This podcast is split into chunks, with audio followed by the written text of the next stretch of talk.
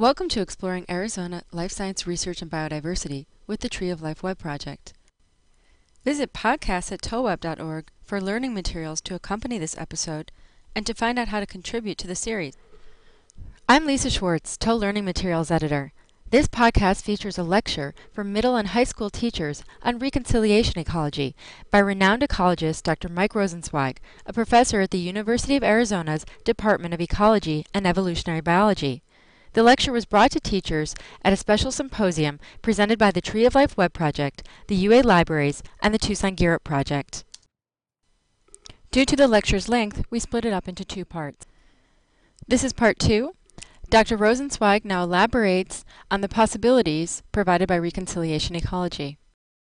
It is defined as inventing, establishing, and maintaining new habitats, not just making things look green so they fool our eyes, but making them look green to the plants and animals that we'd like them to support. We're not talking about attracting the birds, we're talking about giving the birds a place where they can make a living.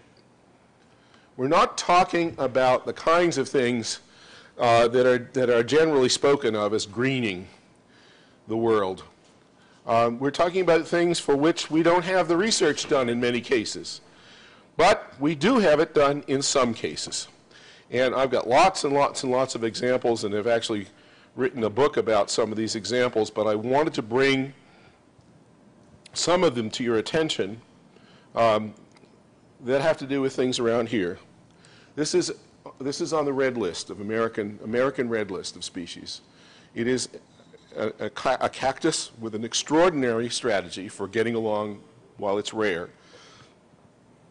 And it lives in an area of about 50 miles on a side, just barely getting in perhaps in northern Sonora. Just barely. This is a southern Arizona specialty, and wherever it is, it's rare. But this plant has found a way to live in rare in, in a rare circumstance. And, and, you know, if there were time, I'd love to talk to you about just this plant, the Pima pineapple cactus. It would be great.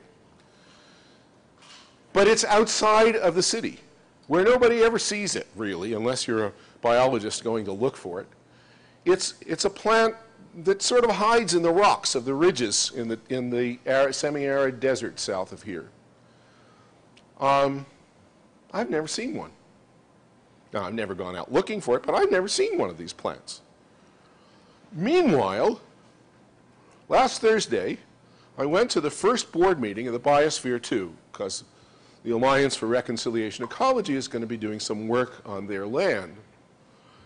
And I'm walking in a campus that was built, thank God, by Columbia University and not by the University of Arizona or any other organization of the state of Arizona. Gorgeous architecture. The students, I understand, loved living there the year they lived there, and then Columbia threw it away, changed administrations and threw it away. And now we got it.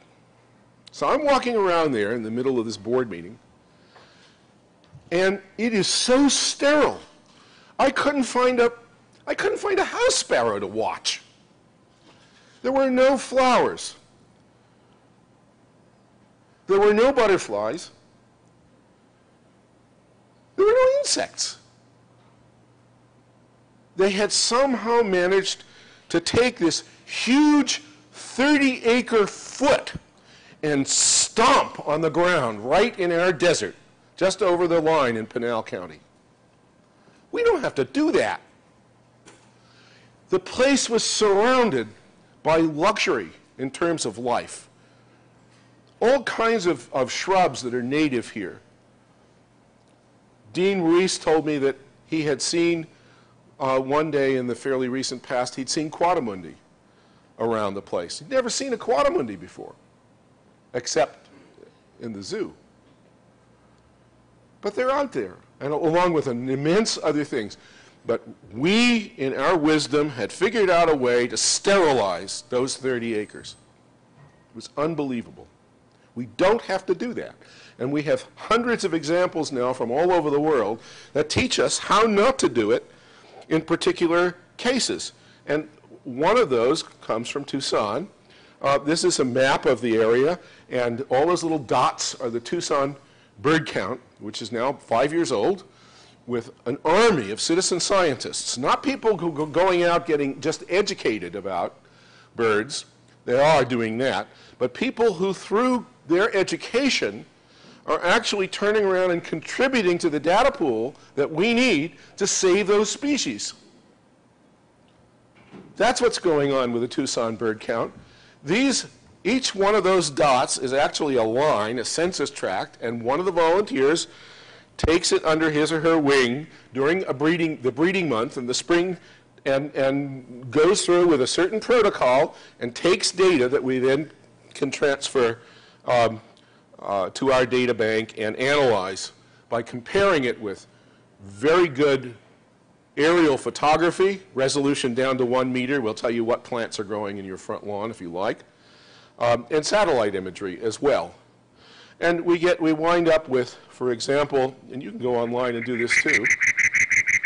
Everybody knows that's a cactus wren, I hope. As soon as he shuts out. You can go on to www.tucsonbirds.org, which is actually sitting in my lab over there. Somebody asked about HAL. That's HAL, tucsonbirds.org, and you can, pick, you can pull up maps like this and pictures like that. This happens to be the distribution of the cactus wren in the city of Tucson. And here's our footprint.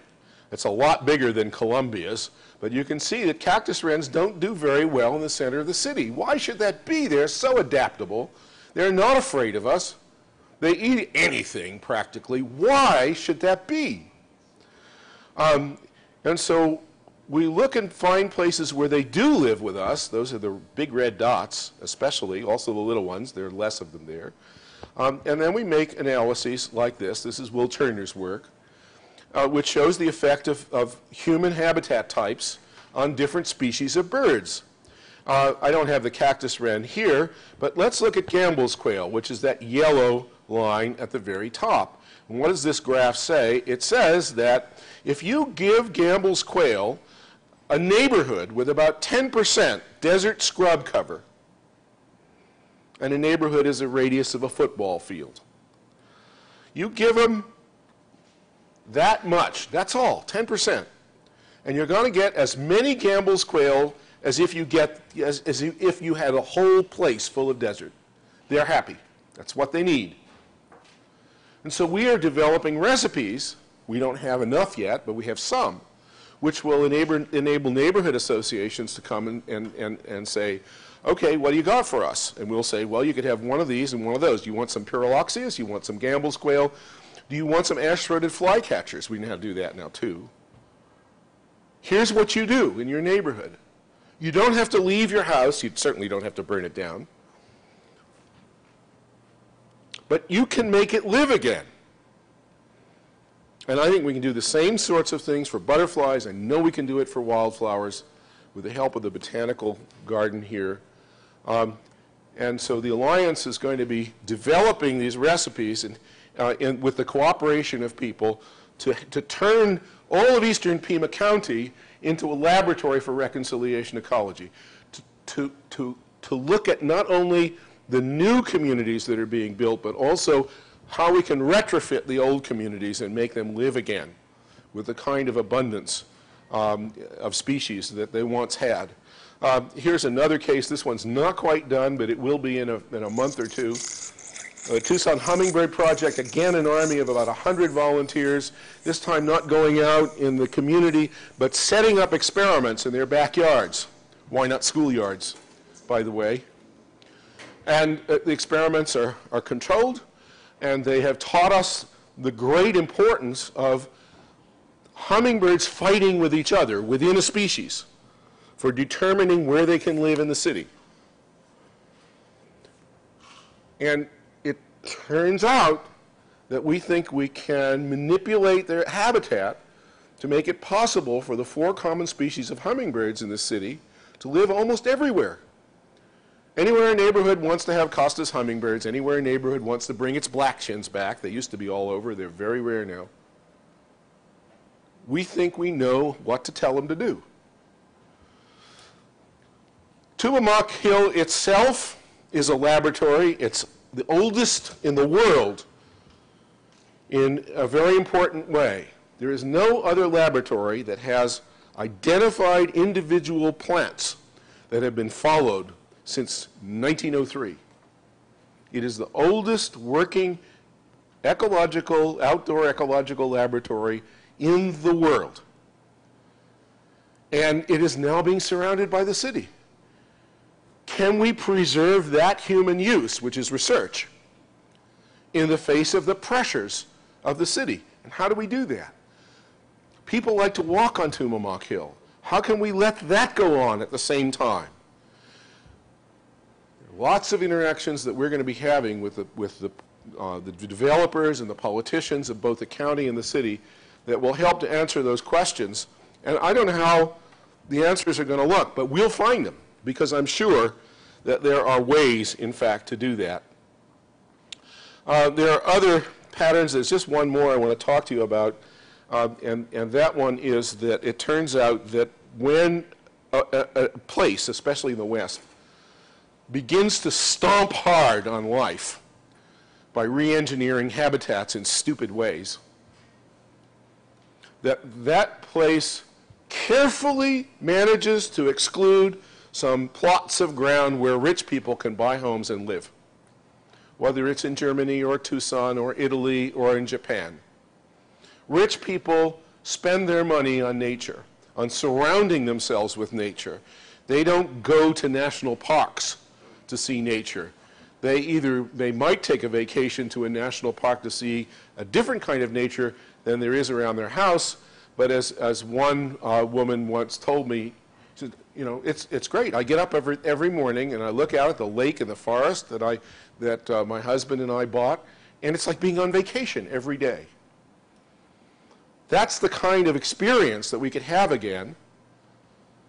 But right now, the only people who have it are very rich people. And so reconciliation ecology will allow us to produce some environmental justice for poorer people because it will bring methods to them, it already has, and we could look at some examples. It will bring methods to them where it helps to support not only their jobs, but also gives them a way to bring their neighborhoods back from the sterility in which they are now trapped because they don't have the money to buy a home in the foothills.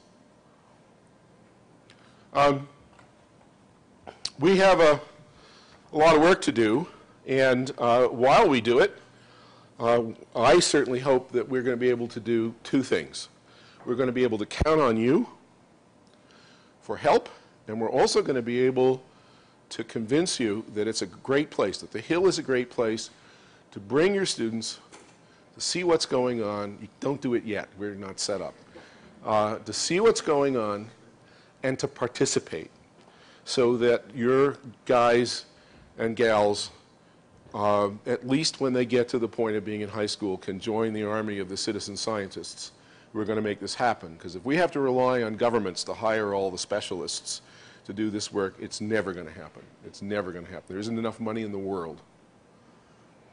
Okay. The basic idea is very simple, and I'll just leave you uh, with our motto, which is having, having our land and sharing it too. Um, and our strategy, I can't see it here because of the display, but let's see what that, no, that's not going to help us. Uh, the interaction between my gadget and, and, this thing has turned something off. Not important. Um, the basic strategy is uh, very, very much a strategy of doing conservation to make the future feel like the past. Feel like the past. It will be very different from the past, but we'll be able to enjoy it again and we'll be able to experience nature again and we won't be afraid of it, and we won't be cut off from it. And because we are not, we'll be able to have an immense diversity, save an immense diversity of plants and animals um, all over the world. And with that, I'm free to answer any questions you might have, or you've got other things on your agenda, I don't know. but. Isn't one of your biggest threats up there changing the fire regime due to the invasive exotic grasses? On Tumamoc, I am told that. I am told that. It's not my field. Um, And Every Fourth of July, we send you good wishes. Yeah, but that's A Mountain. Um, We do, do- we do do control. We do, we do our best to pull things out, and lots of people help already. Uh, It's, uh, the, the best way to get rid of an exotic species is never to let it in. Uh, But we are looking at a, at a grass that was not only allowed in, but it was encouraged to be brought in for cattle, for cattle food, to make ranges better, et cetera. And feel about limited gene flow and your increasing iso- isolation due to loss of population? There, there- oh, God. I'm, I'm just, I'm biting my tongue because there's so much to say. You're asking really deep and important questions. I'll give you a couple of ex cathedra answers. You don't have to believe them, but I do. Okay. One, fragmentation of the landscape is not as important for the preservation, of- or, or it's not as a very important assault on the preservation of diversity. It doesn't do very much. We've got good data uh, uh, to show that, and we've got the math as well. And, and that's true at all kinds of scales, which I wouldn't have believed 10 years ago. Um, Corridors are important for species often that migrate. So individual species may need those corridors, absolutely. But in general, it's remarkable. Um, we don't see an effect of fragmentation. The problem with fragmentation that, that fooled people is what happens if you take a landscape and you say you've got a square mile and it's all native, natural stuff, and then you start breaking it up. Well, how do you break it up? Well, you take some of it away. You put a road here, you put a reservoir there, you put a housing development over here.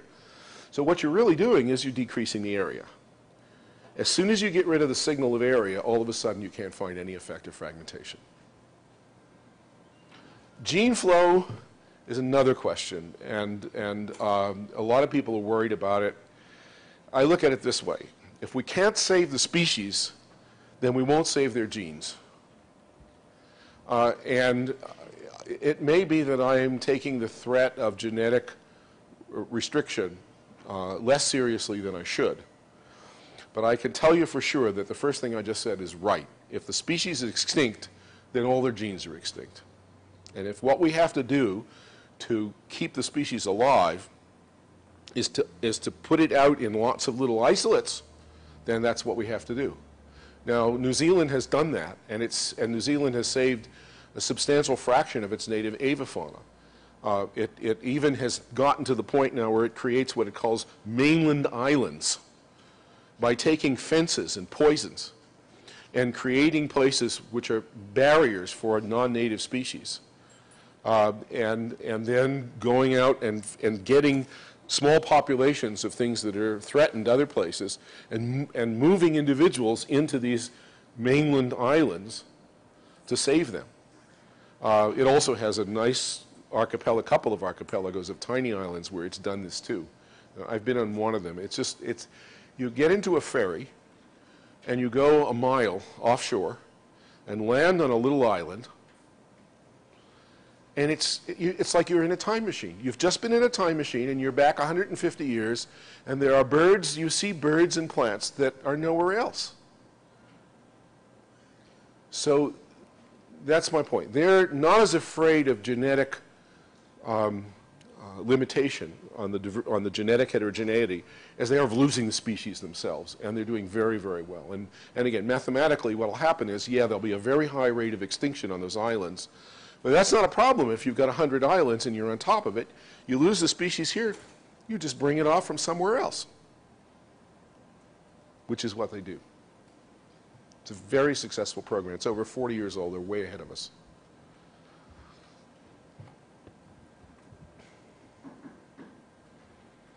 Okay? You're going to, you're going to think about coming and helping. How uh, will Boy, I sure hope we're going to get the kind of publicity that we need. I'm promised it.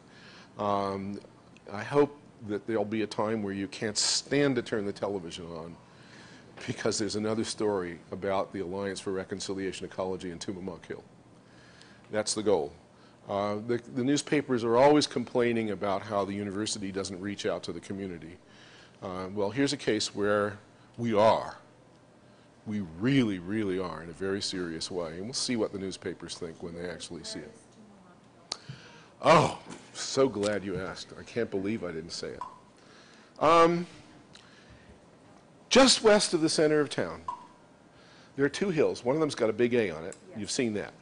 Just north of that is a hill with a bunch of radio and television transmitters on it. Okay? That's us. Halfway up the hill, there's a road that goes up the hill, which you're allowed to drive on at restricted hours. You're allowed to walk there also at restricted hours. Um, and about halfway up the hill is a set of buildings, one of which was put together in 1903. It's still there. And it isn't even close to the oldest structure on the hill. The oldest human structures on the hill are so old we don't know how old they are. They're at least a thousand years old. Um, they're the oldest things in the city. There, there, were, there was a time when people lived there. That's where the ancient Tucsonans lived.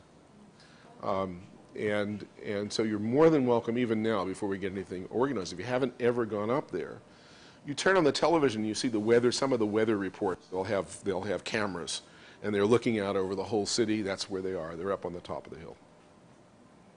Okay? So are you planning on building up the website you have to be more participatory so people can use that as? a- That's not my website. Does that answer the question? Okay. Yes. But I think you need. Oh, yes, like we that. do. We definitely do. And there is a guy who was a graduate student with a friend of mine and who I worked with a little bit, who's at Columbia University, who has actually been interested in putting together a reconciliation ecology website. And we'll, and we'll do that. Right now, we don't have a proper computer line. I mean, there's, there, there, the guy who put it in is a, is, um, works for USGS as a scientist, and at, at some point 25 years ago or 20 years ago, he said, we got to have a computer line up here. And he went through some old sewer lines. He dragged cable up through some old sewer lines. We're still using that. Your, your goals jive very well with the Emerging Encyclopedia of Life. I don't know if you've heard about that, Ed Wilson's newest pet project.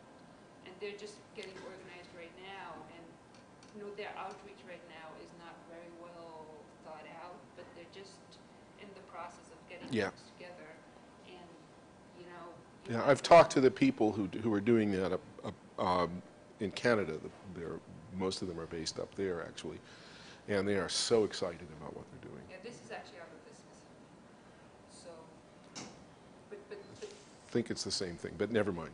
Okay, it's, it's- these are really, really dedicated people. My, c- my problem is this, and it's, it's personal and it's scientific, okay? Um, Ed Wilson is sort of my intellectual uncle. I met Ed, Ed Wilson in 1962 over in southeastern Arizona when we were doing field work there. And the, and the children of my major professor, Robert MacArthur, used to call him Easter Ed. In those days, he hadn't, win, he hadn't won any Pulitzer Prizes, so you know, we knew him, and, and most people did not. He's about given up. He believes, uh, he's told me this, that the best thing that he, in his generation, and me and mine, and the next generation of ecologists and evolutionists can do, is record what it is we are about to lose. I don't think that's right. Oh, but then, you know, people like you have to try to get a voice within that hundred million dollar project and say, okay, we need to do more than that. And right now, it's at the stage where this. From your lips to God's ears. I, I, Although I'll tell you, really honestly, we don't need $100 million. well, yeah, but it's being spent as. Yeah, but they'll, but they'll spend it. I mean, there are a lot of, a lot of people that I know are very, very good at spending lots of money. Um, and I'm not, never have been. I was brought up in the, in the school that believed that you could do good science with It- chewing gum and string. That some of the tools they're building anyway. Yeah. Might, might be very well put to use for, even for things that you want. I don't want to be a na- a naysayer, but the, the answer is, we've got a lot of good reconciliation ecology under our belt, this world. I'm not me, but the world as a whole. And it does take tools. But but it, and it does take dedication, and it does take money, and it does take science. Um, But let me give you an idea of the expense involved, all right? One of my, one of my friends, who's a, probably the world's greatest reconciliation ecologist, is Reuven Yosef, who runs the International Bird Observatory at the tip of Israel and has saved personally 100 species of birds with his efforts. That's another story. He did his PhD thesis at Ohio State University, working in southern Florida on a ranch, a working cattle ranch that belongs to the American Museum. Problem we are losing the, the family lineage in the world. That's shrikes. Loggerhead shrikes around here, other species of shrikes elsewhere. Uh, Reuben is the one who figured out why shrikes impale their prey on thorns. It turns out to be a mating display. Only the males do it, and only in the springtime when they're mating. You know, why didn't Aristotle figure that out? Took Reuben. Reuben wants to save them. They're, they're in trouble. Wherever they are, they're in trouble. And so his PhD dissertation was to do the natural history work required to save the loggerhead shrike. He studied things like how high do they sit when they're about to pounce on prey? Do they ever do anything but pounce on the prey? It turns out no, that's the way they hunt. They always jump down on something. They always jump down from about three or four feet up, maybe five feet up, never higher, never lower. They always jump down about six or eight feet away, or maybe 10 never farther. All of this makes sense to somebody who does any kind of optimization theory, but it was great natural history. Once he had that figured out, he mapped the cattle ranch that he was working in, and he found out these posts, these perches that they needed to hunt, were scarce. And they left us, in his words, the cattle ranch like a Swiss cheese. Lots and lots of grasshoppers to eat, but no perches from which to pounce. He went to the lumber yard. He bought some stakes. He put them in the holes in the Swiss cheese and tripled the population of loggerhead shrikes on the ranch. And that method then gets exported to Switzerland with a different species that hunts from stone piles. And somebody noticed that after the Second World War, when the farmers in Switzerland got rich and they could afford tractors to haul off their stones, they manicured their farms. They took the stone piles away. The shrikes had no place to pounce from. So they brought the stone piles back, and the shrikes came with them. And then the same thing has worked on another species of shrike in South Africa, et cetera. I don't think it took $50,000, the whole, this whole PhD process, to produce that result. But what, what's going to take the money is taking this guy and cloning him, going into the schools, getting retired people at home to get engaged with your project. That's Yes. take. Yes, yes, yes. So to interject, You're, that's Katja from Tree of Life, and, and part of what we do, what we've been doing at the Tree of Life is just to start to come up with different ways to to get people involved. I hate to interrupt this conversation because I think it's so important, um, but some of the podcasts I'm going to be showing you actually feature uh, work that's related to Dr. Rosenzweig, so we'll be sort of carrying the conversation, and maybe we can talk more about this during dinner as well, because it's definitely something, you know, that we're all, it's important to all of us.